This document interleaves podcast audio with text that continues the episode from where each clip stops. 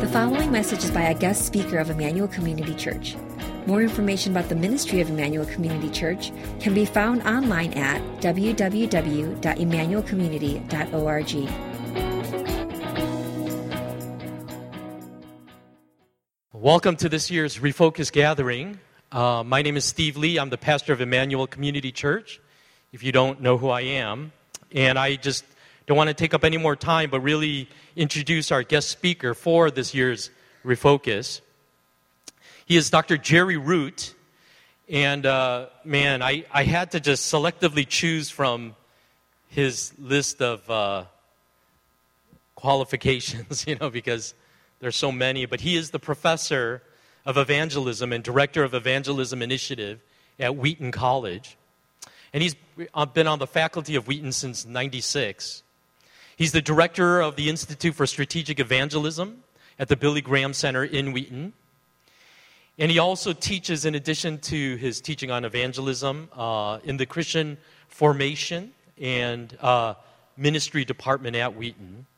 He is also a visiting professor at Talbot Graduate School of Theology and Biola University. And in addition to his heart for evangelism, he is a C.S. Lewis scholar and has written uh, numerous books on Lewis.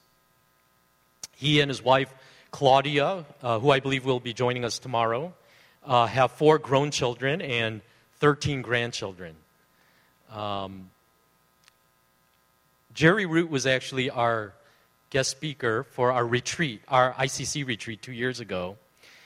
And uh, what I think struck everyone at Emmanuel um, was that uh, Jerry is passionate about evangelism because we saw firsthand Jerry's love for people. Um, it was interesting when we invited him to our retreat. You know, uh, I thought like, you know, like you're just asked to speak these four times, and you know, in between those spaces, just go ahead and you could go to the hotel and get some rest. And and what he said at the very start of the retreat was, "I'm here for your church this weekend. Use me." You know, and and so, almost every spare moment of that retreat, he was counseling and advising uh, individual church members. I felt so bad. I was trying to tell our church, leave the guy alone, you know, let him get some rest. But there was literally like lines just waiting to talk to him. And I was just blown away by his patience and his love with which he talked with every single person and gave them such individual attention. I shared the story at the very end of our retreat, but there wasn't enough space at our retreat center. And so about a dozen families had to actually stay at a hotel that was near the retreat center. And so Jerry stayed at the hotel, and I stayed at the hotel. And on the final Sunday morning, when we were all checking out, I went to approach the front desk, and Jerry was a little ahead of me to head to the front desk. And when the hotel clerk actually saw Jerry, she just had this huge smile show up on her face. And she looked at Jerry and she said, Jerry, I missed you. and that just blew me away because I had never held, heard a hotel clerk tell me that they missed me. Um, and I was like, what kind of interaction did he have with this person that they actually missed him, you know? Um, but I think that really spoke volumes to the fact that he's not just a professor of evangelism, he's a disciple of Christ who embodies the love of Christ. And so he is passionate about evangelism because he just simply loves people, whether they're people in the church or people who are lost and without Christ. And so let me echo that sentiment of that hotel clerk by saying, Jerry, we've missed you. And so let me welcome you forward to speak with us. Thank you, Steve.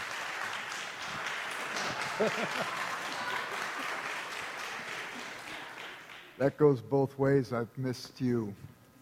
I'm grateful to be here again. It's good to be with Steve and Betty. It's also good to be with uh, Jacob and Elizabeth Matthews and um, a colleague of mine at Wheaton College. We work with the uh, Evangelism Initiative at Wheaton. Uh, Yuli Lee attends here. And it's really great to be here with her and her husband David also. Um, I want to pray again, if you don't mind, after I read a text of Scripture. From Revelation 19, starting with verse 4. And the 24 elders, the four living creatures, fell down and worshiped God who sits on the throne, saying, Amen. Hallelujah. And a voice came from the throne saying, Give praise to our God, all you his bondservants, you who fear him, the small and the great. Then I heard something like the voice of a great multitude, and like the sound of many waters, and like the sound of mighty peals of thunder, saying, Hallelujah! For the Lord our God, the Almighty, reigns. Let us rejoice and be glad and give the glory to him, for the marriage of the Lamb has come, and his bride has made herself ready. Let's pray. Oh, gracious Heavenly Father, this is a room full of people, everyone with unique challenges on his or her heart. It's impossible to think that one person might say something before them that could touch every heart. It's actually a ludicrous transaction if you're not in it. But one time, your son took crumbs, five loaves and two fish, by the side of the Sea of Galilee, and he multiplied them, blessed them, and distributed them so every one of those 5,000 people left satisfied. Would your Holy Spirit please do something like that again today among us? And take the crumbs that are being offered up here and let each person hear something because your Holy Spirit has applied it to the the hearts of those gathered, that each person would hear something whereby they would sense, I am loved individually and particularly by God because he gave me what I needed to hear this evening. And we ask this in Jesus' name and for his glory. Amen. C.S. Lewis once said, Getting to know God is like taking bearings on the bright blur. He becomes brighter and more and less and less blurry. Lucy, the, the most spiritually sensitive person from our world to go into Narnia, saw Aslan, the Christ figure of that world, for the first time on her second entrance into Narnia. She said, Aslan, you're bigger. He said, No, child, I am not. But every year you grow, you'll find me bigger. And this is what I want us to do this weekend, is find God bigger. And find God bigger in such a way that we would begin to redefine our lives by who we are in relationship with Father, Son, and Holy Spirit, and that it would ignite our hearts in such a way that as we refocus on Him, we'll also refocus on His mission in the world. Um, I, Anthony Trollope, the, the Victorian author, once said, Only the preacher can compel people to sit still and be tortured. I, I know this isn't true. We professors do it far better because we hold grades over students' heads, you see. If you've ever read The Gorgias by Plato, it's all about rhetoric, or at least it starts out about rhetoric. The rhetorician, the persuasive person, better be a just person. Let's say persuade a person to do something against their will. How do you engage in the evangelistic enterprise without being coercive, without being abusive? How do you engage in any kind of persuasive activity and still remain a just person? Rendering to things their proper due. The, the, the image that we get from C.S. Lewis in my study of him is he seems to get shoulder to shoulder with somebody. And he tries to describe something that's out here that is, he describes this. I become so fascinated by this, I need him less and less. And consequently, I stay inclined towards this. When we share the gospel, that's what it's about. Not trying to persuade people face to face, but point them to Jesus, to point them to God the Father, God the Son, and God the Holy Spirit, that they might begin to adjust the scoliosis of their souls by the plumb line of the very character and nature of God. In Isaiah's vision, in Isaiah chapter 6, we have this great example where he says, In the year of King Uzziah's death, King, Uzziah had been king 52 years. If there's a transition of power, you'd have to have probably been in your 70s to have had any clarity of what that might be like. And here in the year of King Uzziah's death, a king who represented human stability on a political level, I saw the Lord, lofty and exalted, the whole train of his robe filling the temple, security here. And he says that he heard the seraphim saying, Holy, holy, holy is the Lord God Almighty. And as soon as Isaiah sees God, he's defining himself as he refocuses on him. And he realizes that he is a person who's sinful. Um, in medieval spirituality, they developed their whole process of spiritual maturity from this vision. And so the first stage was the purgative stage, the awareness of my brokenness. But Isaiah doesn't avert his eyes. He continues to look, and he sees that God directs a seraphim to take a coal and touch his lips and cleanse him. And this was the second phase of spiritual maturity the recognition that there is grace that is given. And broken and messed up as I am, God is not finished with me. He has grace to offer. Isaiah continues to look. And he hears the Lord say, Who will go for me? Who will I send? And Isaiah says, Lord, Lord, please find a place for me in that program because I want you to send me. It's called the unitive phase. It's the sign of maturity in medieval spirituality when we unite ourselves with the purposes of God and feel deployed into his world to do what he wants us to do. R.C. Sproul, the theologian, once did a series on the holiness of God. He took his marks, remarks initially from this Isaiah 6 passage. It's a wonderful series, that series, if you ever have a chance to listen to it or have it in a Sunday school class here. But Sproul made a mistake. I actually talked with him once about this. He said that the holiness of God is the archetypal attribute of God. If it's an archetypal attribute, then it brings it into a different classification than the other attributes. Why did he suggest that? Because it's the only attribute that we hear thrice mentioned holy, holy, holy. You never hear truth, truth, truth, love, love, love, just, just, just. Well, that's clever, but I don't think it's right. And a biblical theologian would remind us that when the seraphim were speaking, John 12 says they were also referring to Jesus. They saw Jesus. Uh, Acts 28 says when they were speaking, they saw the Holy Spirit. And what we see in the thrice mentioned, holy, holy, holy, is basically Holy Father, Holy Son, Holy Spirit. When we talk about the nature of God, when we talk about adjusting the scoliosis of our soul to the very character of God as we refocus on Him, we need to remember that He is a God who exists in Trinity.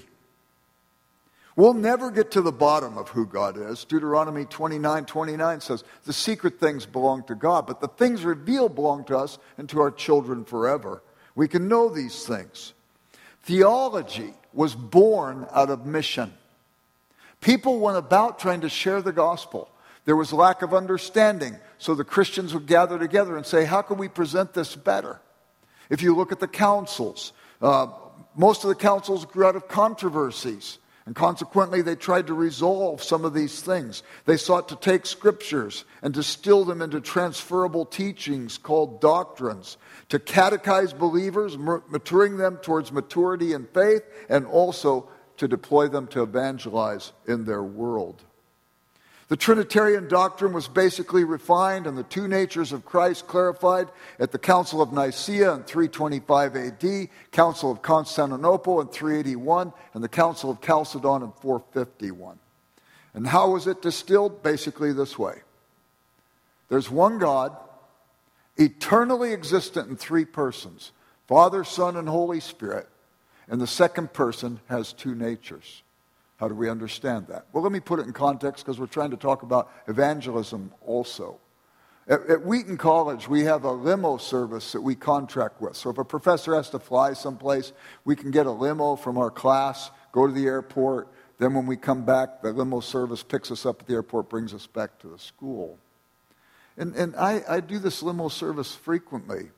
And I can't tell you the number of conversations I've had with people about Jesus while I'm in the limo. Uh, one time I was coming back from the airport, and this man picked me up, and, and he said, uh, It says here, I'm taking you to Wheaton College. What do you do there? I, I said, Well, I, I'm a professor. He said, Well, what are you a professor of? Well, if you say evangelism, the conversation ends usually right there. so I, I, I said, Well, my degree, my doctorate's actually in philosophy of religion. He says, Well, what religion are you? I said, I'm a Christian. How about you? He says, I'm a Muslim. And then he said to me, What's the difference between Islam and Christianity? I said, Well, I've only read about half of the Quran, so I'll defer to you on matters of Islam. But I, have read my Bible plenty of times, and I think I can distill it for you, basically. I said, First off, no Christian believes that God came down and cohabited with a woman, and that's where Jesus came from. Most Muslim scholars don't believe that, but on a popular level, there are a lot of Muslims who do. And this man, Hafiz, he was very surprised when I told him that because he had believed that falsehood. Get that off the table so we don't have that standing between us and a clear presentation of the gospel. And then I said, the biggest difference, I think, Hafiz, is in this. In your Surah 3 and Surah 6, it says you don't believe in a God of Trinity. We believe in a God of Trinity. And I said it works like this. Let me ask you three questions. Do you believe God's a contingent being or a non contingent being? Oftentimes a person will say to you, What do you mean by that? And you have to say, if you say contingent, it would mean that its existence is dependent upon something else. Uh, this chair is contingent, if Aristotle was here, on a formal cause, a pattern after which it was made, a material cause, the lumber from which it was made, uh, an efficient cause, the carpenter who made it, and a final cause that it could be used here in the church sanctuary. Hafiz got it, and he says he's non contingent. I said, Do you believe God's a God of love? I've had this conversation with at least 200 Muslims, and Every one of them says, Yes, I believe he's a God of love. You wouldn't have expected that, maybe. You might have expected, I believe he's a merciful God or a good God or a just God. But they've all said, Yes, a God of love. Third question Who's the object of his love? And they're reduced to saying his creation is the object of his love. And then you say, but if God needs creation to fulfill his nature, you have a contradiction in your theology. Because if he is non contingent, and he needs creation to fulfill his nature, you've got a non contingent and contingent God, and that's irrational. And then I said to him, relational attributes in a non contingent being presuppose that relationship is necessary in God. He said to me, I'm tracking with you. Whenever you have a moment of disequilibrium, it's always a predicate towards any kind of change or growth my present conceptual framework doesn't work anymore. And consequently, I need to give myself over to some sort of new possibility. Change of kind, wipe out the old way. Change of degree, add some rings to the tree and grow and girth. So he said, I'm tracking with you no less than 18 times in that conversation. And then I said to him, You know, Hafiz, another difference is all the religions in the world, all of them, they pretty much have these three things in common, according to Rudolf Otto, the great German uh, philosopher of religion. They all believe in a divine essence. They believe that, that, that there's something transcendent. They'll define it differently if they're an animist, a pantheist, a polytheist, a monotheist, or a monotheistic Trinitarian, but they all believe in some divine essence. He said, I'm tracking with you.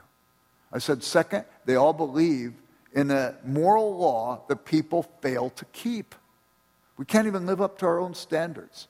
We believe in the high ideal of love, but we have sharp words with sometimes people we say we love most in the world. He said, I'm tracking with you. I said, and third, all the great world religions believe that the divine essence is the custodian of the moral law. And if I failed at the moral law, I've offended the divine essence. He says, I'm tracking with you. He says, I believe in the supernatural. I believe in life after death. I believe in hell, and I don't want to go there. I'm trying to live life as best I can. I said, Hafiz, do you believe God's a perfect being? He said, Yes. I said, How's your doing the best you can working for you? He said, I live in fear. I said, Hafiz, you don't have to live in fear. And he wanted to know why. And I said, Because this God who exists in relationship, Father, Son, and Holy Spirit, is a relational being who loves. And he extends his love to us in Christ. And Christ loves you, Hafiz. And not only does he love you, he loves you so much that he has been willing to forgive all of your sins if you will trust him. He will forgive your sins. And he will give you the hope of eternal life. And not only that, the chaos that we make of our life. He's willing to condescend, enter into our life as Lord, and begin the process of bringing order out of that chaos. He says, That's the most comforting thing I have ever heard. I said, Hafiz, is there any reason why you wouldn't want to trust Christ right now? He said, None. And he prayed out loud in that limousine with me to trust Christ, this Muslim. And I began doing follow up with him after that. This is the thing. There, there, there's so much confusion about the doctrine of, of the Trinity. But I think if we're going to refocus on God, we need to understand He's a relational being. He calls us into relationship with Him, and He calls us to be His ambassador to go out and invite others into relationship with Him. I think the confusion for me was really underscored one time. I was candidating at a church. It's a horrible phrase, isn't it? Candidating at a church. I don't know how we got that. Maybe, Steve, you could enlighten me afterwards. How we ever came up with the term candidating for pastors, going to look at churches. But anyway, this church I was going to, it had had a pastor who was extremely doctrinaire. He had no opinions. Everything was a thus saith the Lord across his point of view. It was a big church. He had built a, a sanctuary for 5,000 people. There were 5,500 who attended the church. and this guy had doctrinal statements about everything. I came up with a phrase called pasta machine theology at that time. You know, a pasta machine, you dial the noodles you want, put the dough on top, and crank it out. He had put the Bible on top, dialed the theology he'd want, and kind of cranked it out. He had a position on everything. But he had a moral breakdown. And he did some bad things. And he had to leave the church, and about 2,000 people left with him. So here was this church for 5,500. 3,500 were attending, and I go there to preach, and the first people were like 20 rows back from where I was preaching. I went to the meeting uh, with the board of, of elders the next day, and they were going to interview me. And they said to me, uh, So, what do you think of our doctrinal statement? And I said, Well, frankly, it was condemned as heresy at the Council of Nicaea in 325 AD. That went over like a lead balloon. they said, What do you mean? And I said, It says in your doctrinal statement that Jesus Christ is the incarnation of God the Father. He's not. He's the incarnation of God the Son. You've confused the persons in the Godhead. And that's Sabellian modalism. It was one of the heresies condemned at Nicaea. They said, Wow, nobody ever pointed that out to us before. It was a doctrinaire church, almost Pharisaical. The, the, the, the, the things were drawn so tight that everybody had to be sort of in a group think at that place. So they said, Well, this church has been around for 100 years. This was in our charter this doctrinal statement, those who set up the church said, we can't ever touch the doctrinal statement or we'd have to dissolve the church. That's too many legal hoops for us to jump through, so we're not going to change it.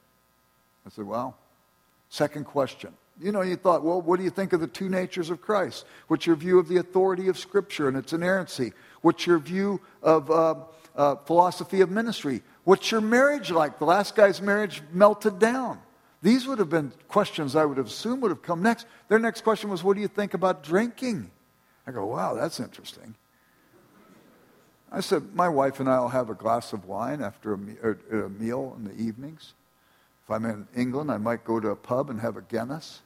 I said, uh, if I teach at Wheaton or Biola, at those days they had a standard where you couldn't drink if you taught on those campuses. I said, I'm a rule keeper, not a rule breaker. I abide by the rules. They said, oh, well, you could be a member at this church and drink, but to be on staff, you can't refrain from drinking while you're on staff. You can never have had a drink in your life. So you're not a candidate here anymore. So I started packing up my stuff. This elder looks at me and says, What do you think about that? I said, If that's your standard for leadership, that's fine. It'll help you narrow the field a little bit. He said, What do you really think about it? I said, I think it's incredible that you have a standard for leadership at this church. You, you, one, you harbor major heresy in your doctrinal statement, and you have a standard for leadership that would exempt Jesus or the Apostle Paul from ever serving at your church. but it helped me see that there was, there was a, a, a lack of understanding of this doctrine. I ended up actually going to another church to pastor. They had the exact same phrase in their doctrinal statement. It was in Santa Barbara, California. It was the biggest church in Santa Barbara. If you believe in Jesus, when you die, you go to Santa Barbara. but my experience was that church was a very difficult place when I went there. The amazing thing to me, however, was when I got there, their doctrinal statement said the same thing Jesus Christ is the incarnation of God the Father. They said, What do you think of our doctrinal statement? I pointed out. They didn't understand. Nine full time pastors at that church, they had no clue what I was talking about. And I, I, explained it to them. I ended up going to that church and thinking uh, what I'll do is I'll try to preach warm theology so people get it with their head and hopefully it connects with their heart and affects their life because we adjust the scoliosis of our soul to the plumb line of God's character. Well, interestingly enough, one of the pastors told me when I got there that after that meeting, he went to the secretary and said, We've got heresy in our doctrinal statement. She says, Oh, I'll just change it in the next printing. so the one wouldn't change it at all, and the other one was so cavalier. They even said to me when I got there, You can do whatever you want with our doctrinal statement. Going, oh, my heavens. Well, anyway, while I was at that church, I preached a Sunday sermon, and this guy after about three weeks, came running up to me at the parking lot. Look at Lickety split. He's got a woman in tow and three kids. And he says, How dare you talk about the Trinity all the time? It's an embarrassing doctrine. One God, three gods. It's a bunch of nonsense. It's illogical. We, we would be better off if we just jettisoned that doctrine altogether. I said, Sir, my name is Jerry. What's your name? He said, Mike. I said, Mike, is this your wife? He says, Yes. What's her name? Priscilla. Priscilla, it's nice to meet you.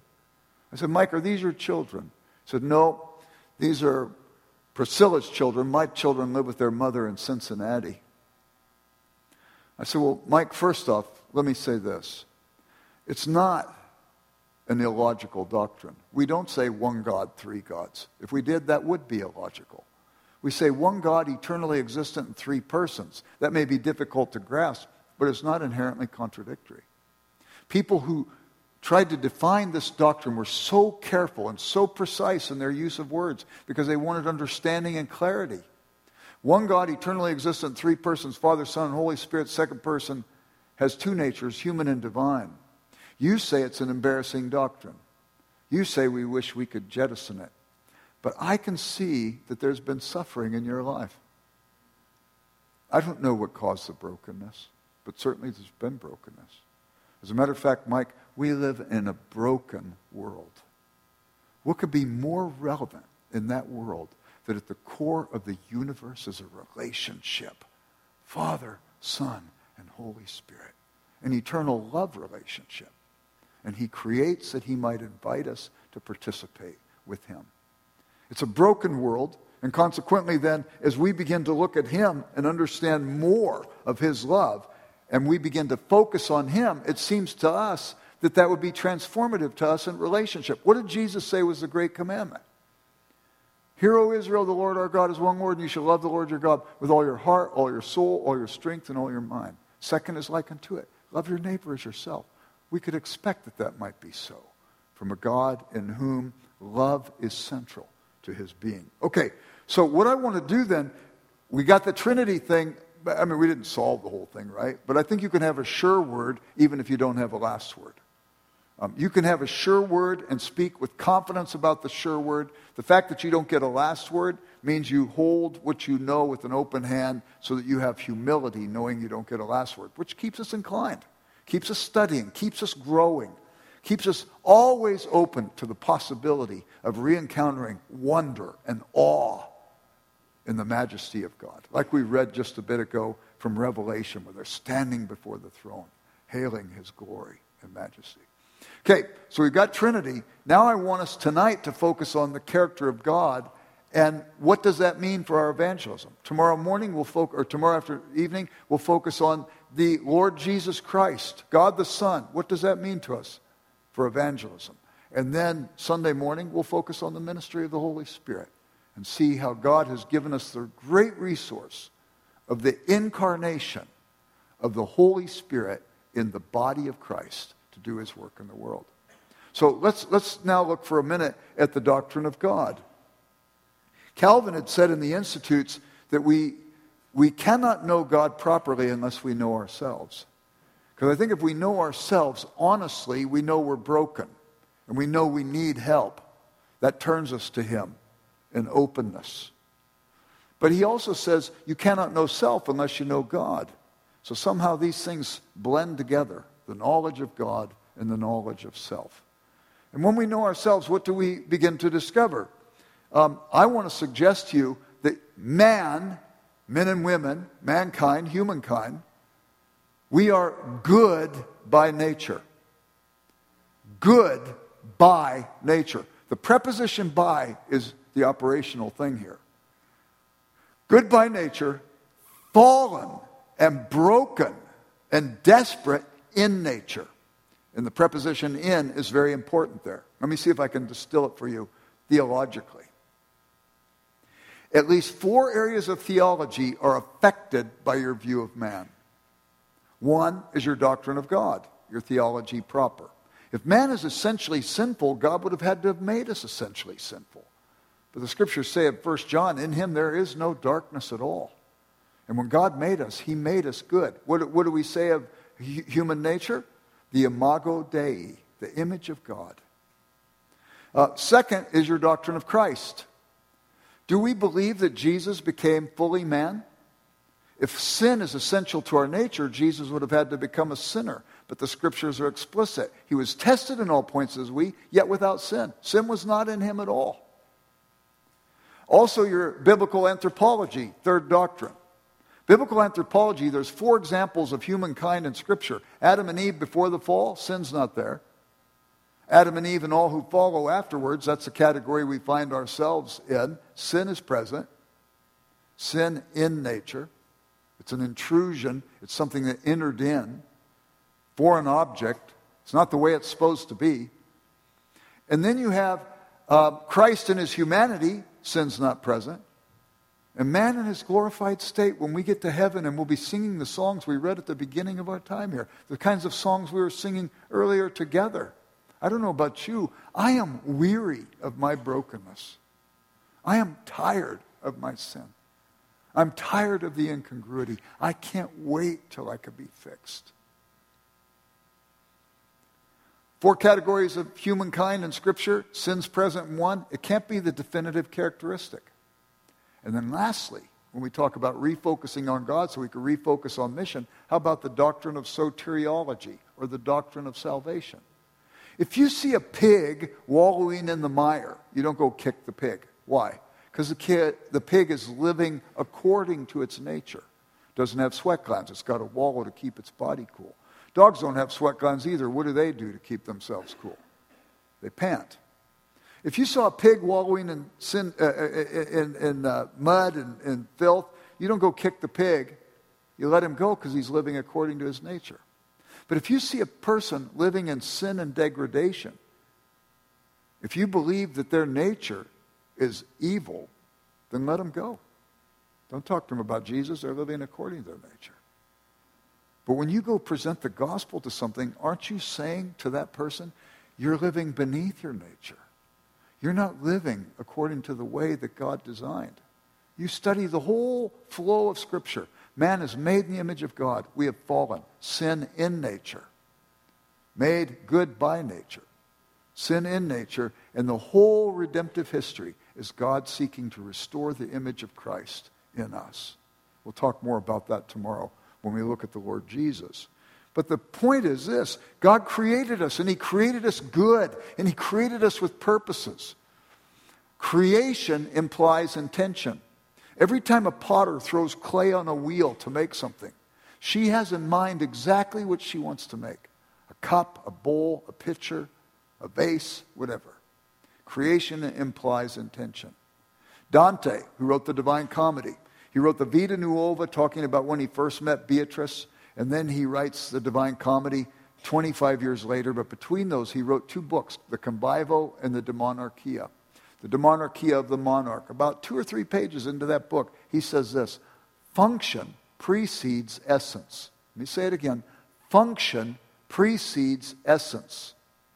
The purpose God had for you, He had for you before He ever gave you your birth and the essence that you have in order to fulfill the function. Uh, if you look at the creation account in Genesis 1, he made light on day one, the function. He doesn't make the luminaries, the sun, moon, and stars, till day four. You were never a surprise to God. God always knew you. He never had, he, he doesn't think like we think. He doesn't begin with a presupposition and through a series of inferences, reasons to a conclusion. The ancients said all knowledge was immediate to him. He always knows, he always sees. He always knew you. He always loved you. He always wanted you. How many times we look at other people and we say, oh, if only I was like that person. Oh, if only I could do what that person did. And we live our life in such discontent and we lose out on seeing ourselves with the same delight that God saw us and seeing other people with the same delight with which He made them. And doing evangelism, seeing people who are deeply loved by God and seeing them with all the possibility of them beginning to achieve the very function that God had purposed in them. Function precedes essence. And his purposes were not thwarted by our rebellion and our fall. He came to Adam and Eve immediately after the fall. Remember, he said, Where are you? You think he was gathering information? Oh man, I've lost them. They were in the garden a bit ago. No, he knew where they were, but they didn't know where they were. We can't know God properly unless we know ourselves. And they were covering themselves up, hiding. They weren't realistic. Where are you, Adam and Eve? He knew. He wanted them to take stock. But he did not need information, but he came to them immediately after they fell. That's the heart of God.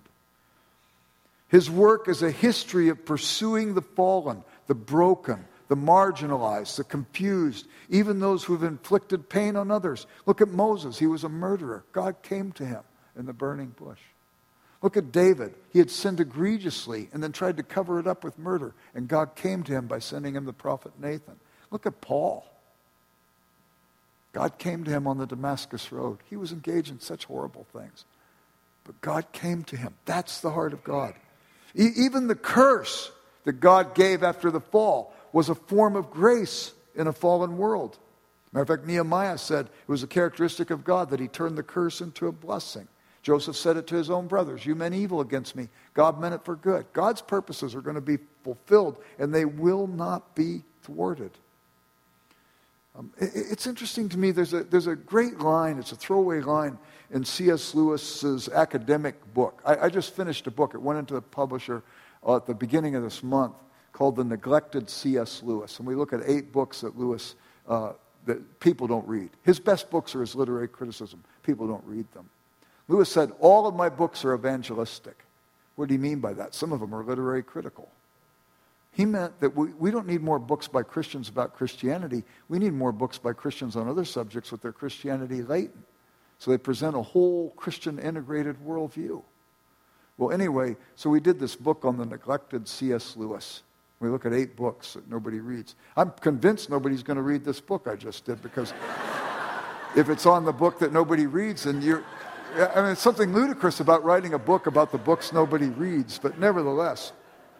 One of these books is The Allegory of Love. It was a book that established his literary critical prowess in Oxford. Came out in 1936, about five years after he became a Christian.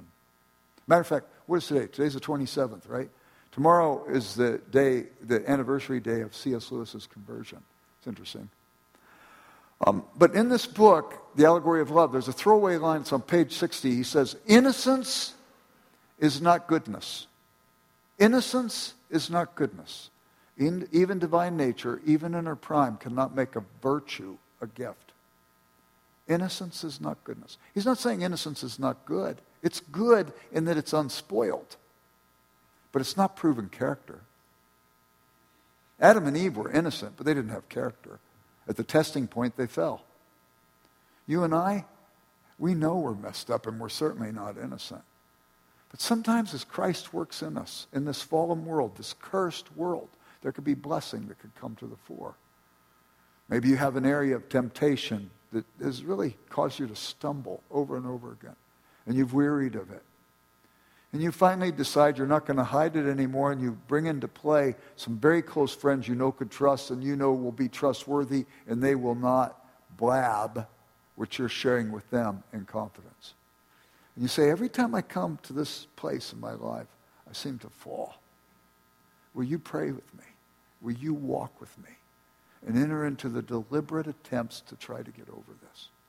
You read the word, you pray, you bring those friends into play. Next time you're tempted with this thing, very deliberately, very consciously, you focus on this. And you get through it. Victory for the first time since you don't know when. A couple weeks later, it happens again, and you're very deliberate. And your friends are praying for you, and they're walking with you, and you get through it. A couple weeks later, you get through it again. A couple weeks later, you get through it again. A couple weeks later, maybe you stumble, but you get back up. And pretty soon, the concentration of this, trusting God, obeying God, in the midst of the tension of a fallen world, something's starting to emerge. As a matter of fact, you start to develop habit. It becomes less and less intentional because you're starting to do it naturally. Aristotle said uh, habit is man's second nature. And when we learn the rhythms of these patterns and we start doing it naturally, it becomes part of our character. And while Adam and Eve were innocent, you're developing virtue. And at some level, you're actually better than Adam and Eve were before the fall. Because in the struggle, you have been learning and growing in grace, and something of the image of Christ is being restored in you. Don't get cocky. God always opens up the curtain a little bit at a time, right? And as soon as He's opened up that much and you see there's work to be done, if you start to get cocky, He'll open it up that wide. We've got work to do till we get to heaven. But in this fallen world, He's still at work. It would be better if we would have just obeyed Him from the get go. But because we didn't, He's allowing us to re enter by grace coming in relationship with Christ, being resourced by the Holy Spirit, being given all of these gifts by God so that we could grow and things can get better. God is a pursuer, He initiates. It's possible to resist His grace, but not thwart His persistent love and His purpose. He comes and gives. Psalm 16 11, Thou make known to me the path of life. In thy presence is fullness of joy. At thy right hand there are pleasures forevermore.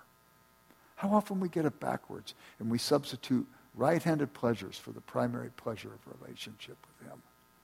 James 1:17 Every perfect gift comes down from the Father of lights, in whom there is no variation or shifting shadow.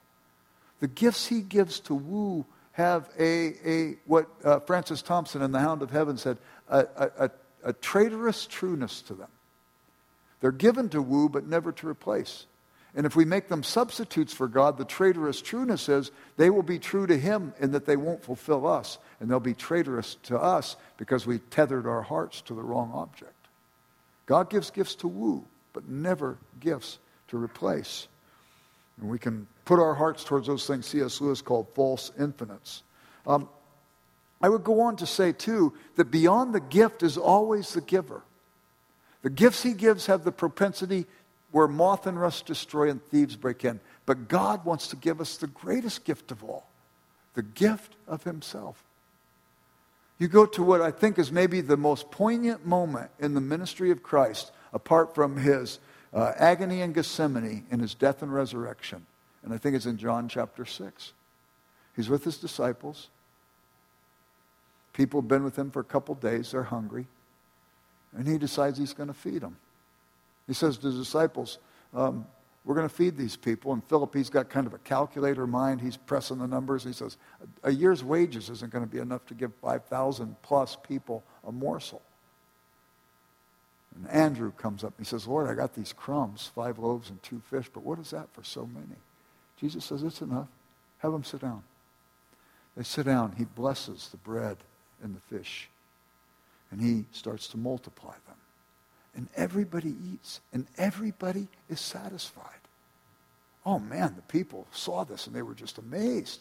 They wanted to make Jesus king. They were looking for an economic savior. They're looking for somebody who could uh, feed their bellies and take care of their economic needs. Jesus saw past it because he knew that they needed something far more important. He disperses the crowd, dismisses them, He goes up in the mountain to pray, but puts his disciples on a boat to cross the Sea of Galilee. That's the night that he comes walking on the water. They get to the other side of the Sea of Galilee. And when they get there the next morning, these people are waking up. And guess what? They're hungry again. They say, Where's Jesus? They hustle around the other side of the lake. They go across on boats and they see him and he's teaching. And they come up to him and they said, Lord, Moses gave our fathers bread in the wilderness and they did eat. He gave them daily manna. It's a new day. Where's the food? And Jesus says, Your theology's a little off. It wasn't Moses who gave your fathers bread in the wilderness and they did eat. It was my father who gave your fathers bread in the wilderness and they did eat. You ate yesterday. You're hungry again. If you knew who you were talking to, you would ask for the bread that will satisfy forever and leads to eternal life. They said, Lord, evermore give us this bread. He says, Okay, I will. I give you myself. Take me. Find your fulfillment in me. If you were weary of having messed things up, if you are weary of tethering to the things that can't satisfy, I give you myself. And it says that these people said, This is nuts. And they just left. He turns to the 12 disciples and he says to them, Will you leave me also? Peter, to his credit, says, Lord, leave you? Where will we go? You have the words of eternal life. We could be thinking so materialistically, we could be thinking so horizontally that we don't understand what the deep needs are. And consequently, he comes. Augustine said, Thou hast made us for thyself, O Lord, and our hearts are restless till they find their rest in thee. I go down sometimes with students at Wheaton College through Yuli's office. Uh, they have this uh, evangelism, Chicago evangelism team. Sometimes we'll go down, I'll go down to the, um, to the Ogilvie Transportation Center. And I'll go up to people. I think you have context or, or contact evangelism where you just meet a person on the street, sort of like Jesus with the woman at the well or Paul at the Agora in Acts chapter 15. You have context evangelism where you find yourself thrown in a context with somebody else, sitting next to somebody on an airplane, maybe the person who works in the office cubicle next to you, or your neighbor when they're mowing their lawn and you're mowing your lawn. And then you have friendship evangelism, which a lot of people say, I do friendship evangelism, and they never talk to their friends, right? But we'll go down in contact, and, and, and, and you want to understand the, the, the, basically the protocols of each kind. There's certain respect you need to have for people. And so I would go down and I would just say to people, My name is uh, Jerry Root, and I'm a professor at Wheaton College. I've got some students here. We're talking to people about Jesus. Do you mind if we talk with you? Did you know 17 out of 20 want to talk? I think it's because Augustine was right. Our hearts are restless in a secularized society. Where does a person process the restlessness of their heart? I remember one time, it was a, two years ago this September, I walked up to this guy and I said, My name's Jerry, and I'm here with some students at Wheaton College, and we're talking to people about Jesus. Do you mind if we talk with you? He said, I'm Jewish. I said, That's how Jesus started out. And he laughed. So if he laughed and we could be funny, then maybe it's not so oppressive as he might think it would be. And he said, Listen, you're not going to get through to me. I'm Jewish. And this is our high holy day. I said, Which high holy day is it? He says, It's Yom Kippur. I said, Oh, the Day of Atonement. Do you believe your sins have been atoned for? He says, Listen, I'm an Orthodox Jew. You're not going to get through to me. You're not going to change me. I said, No, you've already changed. So, what do you mean? I said, This is a Friday night, and if it's Yom Kippur, how come you're not in temple? And he said, Well, you're right. I've changed a little. I said, What's your name? He said, Daniel. I said, Daniel, do you know what your name means? He said, No. I said, It means God is my judge. And we started talking. I said, Daniel, what do you do? He says, I'm, I'm a playwright.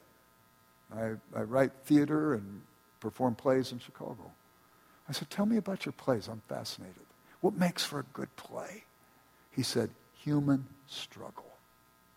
The struggles of the heart. And we started talking about that. It opened the door to the gospel because we're all broken. We want stuff fixed. At the end of 20 minutes, having a fascinating discussion, I said, what, what, What's your middle name? He said, Joshua. I said, Oh, that means Jesus is salvation. Your name, Daniel, God is my judge. Joshua, is the whole gospel right in itself. He's kind of scratching his head. I don't know what happened at the end of that, that. 20 minutes, he had to go catch a train, but nevertheless, people are looking for something to satisfy them. They're looking for God, and we get to tell them and point them. There are deep longings that we have in our heart. The, the, the big longings that most of us recognize is that, you know what, I didn't ask, how, how, much longer do we go? I want to be sensitive to this. What time are we supposed to end?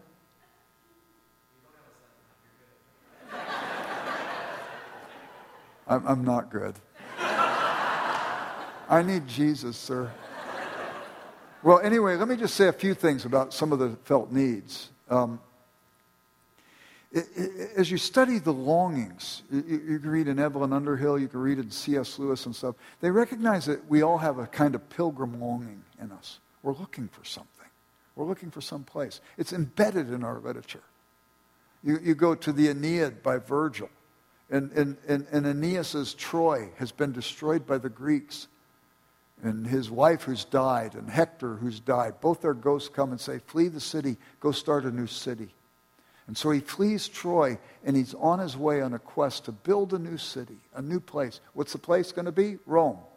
And he's a man caught between the two cities. Augustine didn't like the ancient myths, but he liked that one because he said it's indicative of the human condition. We are people of two cities the city of our birth and the city that will one day be.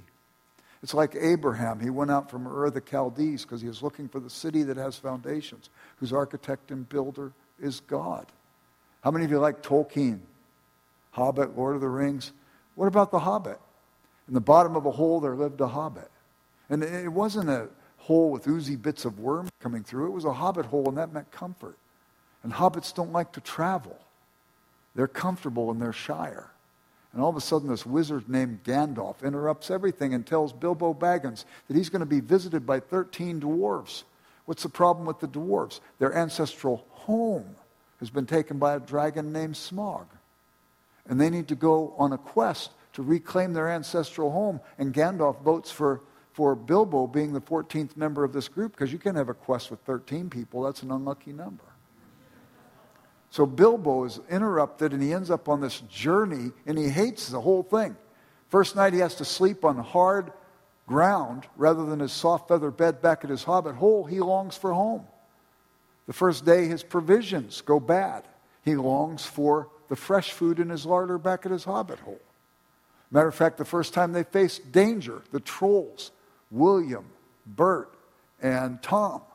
This is a guy, Tolkien's a guy whose characters are named Gandalf, Galadriel, Elrond. What does he name his trolls? William, Tom, and Bert. So this is, you know, and if you're here and your name's William, Tom, and Bert, I don't mean to do you harm. I'm just saying it's kind of funny how Tolkien does this. He's in danger and he longs for the safety, relative safety of his hobbit hole. 18 times in that book, Bilbo Baggins longs for home.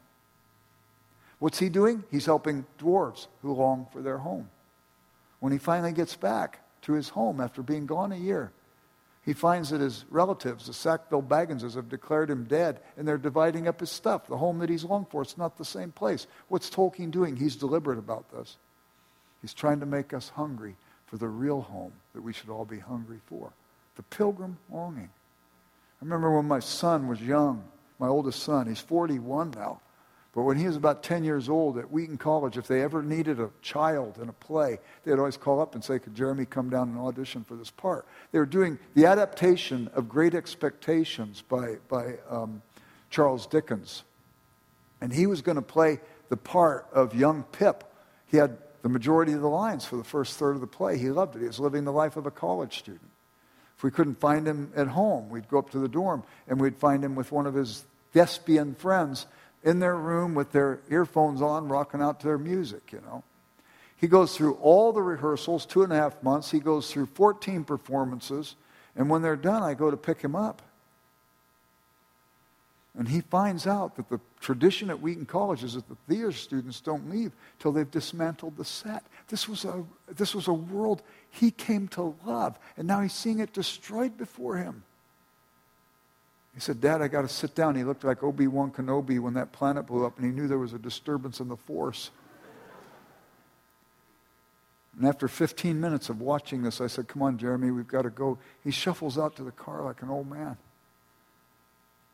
We get to the car and he said, Dad, I just didn't want it to end. I said, Oh, Jeremy, it's the nature of every play that it has to come to an end. It's the nature of every holiday and every vacation that will have to come to an end. It's the nature of every year in school. It will have to come to an end. It's the nature of your childhood that it will one day come to an end.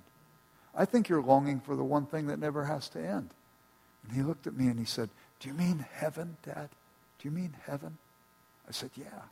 People long for this. Two weeks ago, I was in Houston and I was at the hotel and I'm standing waiting for the elevator and this woman walks up. And I just said to her, well, What's your name? She said, Linda. I said, Linda, are you from Houston?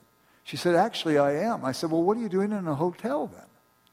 She said, Well, I had damage in my house. They had all those storms, you know, in Houston. And then she said, I've also got a house down by Baton Rouge. Remember, they had the big storm in New Orleans.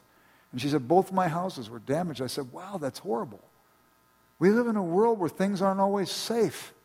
And she said, Yep, it's true. And I said, Yet we long for safety. What's that about? If the world's never been safe, where did that longing come from? Isn't it a heaven longing? Isn't the longing to make sense of our experience a heaven longing? How about love? We long for relationship because we were made by a God who loves us. And as we refocus on Him, we begin to discover there's something fundamental about a relationship with Him. Have you ever felt lonely before in your life? What does that tell you about your nature? If you felt hungry, it tells you you need food. If you felt thirsty, it tells you you need drink. If you felt lonely, doesn't that strongly suggest to you that you were made for some relationship no mere human relationship could ever satisfy? You're made for relationship. How about brokenness? Do you long to have what's in you fixed? These are Godward longings. God, who made us for himself, embedded these things in us that they will woo us back to him, hopefully. All right, so putting this all together, I want to suggest one last thing. And it relates to the passage we read at the beginning of our time. I, I remember when I became a Christian, I read through the Bible that first year. And I was shocked by what I saw. I thought everybody in the Bible was supposed to be perfect, have their act all together. And I saw how messed up everybody was. And I thought, these are my people. I was taught that if I went to a movie and Jesus came back, I think I mentioned this last time I was here, he wouldn't go in the theater to get me, I'd just go straight to hell. I was taught in a Sunday school class as a little boy if I lived a holy and righteous life all my life, but had one bad thought the last second of my life, I'd go straight to hell. What I deduced from that as an eight or nine year old boy was if I could lose this relationship by virtue of what I did, I would have to gain it by virtue of what I did. And I was always in trouble, so I assumed I was going to hell. And I read through the Bible that first time after somebody had clarified for me no, Christ loves you. Jesus died to forgive you of your sins. He's willing to enter your life and begin the process of remaking you. I was overwhelmed by that good news. So I read through the Bible, and I, again, I was shocked that all these people were messed up. I understood it. And then I got to the end of the Bible and found I was so utterly disappointed. It says at the end, worthy of those, uh, uh, worthy is the Lamb that was slain to receive honor and glory and power and dominion and majesty forever and ever. The myriads and myriads of angels, the voices of all the people gathered before the throne, praising God, singing hallelujah, and so on. And I go, that seems boring to me. And I just didn't, I didn't get it. I thought it was very anticlimactic. The next year, I read through the Bible from cover to cover, and guess what? When I got to the end, they were still doing it. I thought, what are they seeing that I'm missing? And I remember over the years, as I would think about this, there came a moment, I used to do work behind the Iron Curtain. And I remember being a month behind the Iron Curtain, two weeks in Romania, two weeks in the Czech Republic, Czechoslovakia then and I was hassled by the secret police in Romania under Ceausescu's day. It was not a comfortable time. I finally, after being weary of a month working with people who, who were so courageous in their faith, I didn't feel like I deserved to breathe the same air they breathed. I was amazed at the believers and their courage. But it was still weary. And when I got to Czech Republic, I got to Prague, and I had a half day by myself after a month of being gone from my family and working in that environment. I don't know if you've ever been to Prague. It's the most beautiful city I've ever seen. High up on the top of the hill, there's a cathedral called St. Vitus Cathedral. And I walked in there and I saw stained glass the likes of which I've never seen before. And it took my breath away. And I went to the third window on the left the window that was done by Alphonse Mucha, who was the father of the Art Nouveau movement. And it's the story of Christianity coming to the Slavic peoples. And I've never seen such vibrancy of color in stained glass before. And I said, Oh my heavens. And I sat there for over an hour and just looked at it. I knew I had to go meet some people, and I, it broke my heart that I was going to have to leave that scene. I have been back to see that window no less than 12 times in my life. One time I was walking through the Metropolitan Museum of Art in New York City. I was there with my wife, Claudia, and some very close friends, of another professor at Wheaton College. Yuli, you know him, uh, Mark Lewis. And, and, and we're going through the museum, and I came to Van Gogh's Cypresses in a wheat field. It's a turbulent picture. You can see the amber waves of grain almost moving. You see the clouds billowy and rolling, and you can almost feel the wind coming off the canvas. And I'm standing there, and you know the vibrancy of Van Gogh's colors and so on. And I'm standing there in front of this thing for at least a half hour. And all of a sudden, people are gathering around, and I realize I've got the center place. I'm hogging it up. This is very unthoughtful of me, but I was lost in the picture. I backed up, and I backed into a bench. I don't know who put the bench there, but I was grateful. It was bolted down. I sat down. I looked at the picture for a little bit longer. About 20 minutes later, I realized, wait a minute, where are Mark and Mary and Claudia? And you know how those museums have those wide doors that go from room to room? I looked down that way. I didn't see them. I looked down that way. I didn't see them. You know what else I didn't see? A bench. They put a bench in front of that painting because enough people had had the objective experience of being in awe of that painting. I've been back to see that painting probably five to seven times.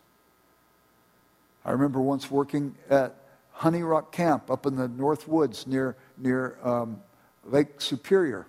And one night I was teaching there one summer, and the students came knocking on my door, and they said, Jerry, at midnight, they're out, they're out. I said, What, what? I came out. It was the Northern Lights in reds and blues and greens and just moving all over the sky. And we went out to the ski dock and stood there for two and a half hours watching the glory of this event, doing what seemed only just to render to this thing its due, to sing songs of praise to God and worship God and honor Him and glorify Him for the beauty. Maybe you haven't seen those things, but every one of you has seen a sunset that's taken your breath away. And you grieved as it dissolved before you in the hope that maybe God, who's generous with these things, would give you another one on another day. Or a rainbow that captures the vision of all the people who see it. And I started to say, wow, I wonder if these people before the throne see something in God that is so breathtaking. They want to orient their whole life around that. Praise Him and to get shoulder to shoulder with people as they share the gospel, refocused on Him and explaining to them the glory they have perceived in Him. Well, we'll stop there for tonight. Let's pray. Father, I worship you for the glory, for the beauty, for the majesty. I worship you that though we had fallen, you want to restore the image of Christ in us and you have pursued us, and you have wooed us. And we get distracted sometimes, but still you are relentless. I pray, Father, I pray, Father, that you would help us to understand with greater and greater clarity. And in the process of gaining that understanding, not waiting till the understanding is complete before we engage in mission, but as we wait in the process, and as we engage in the process, that we would also engage in the communication of the great, matchless love that you have for us in a way that will fulfill us and in a way that will fulfill others. We ask this in Jesus' name and for his glory. Amen.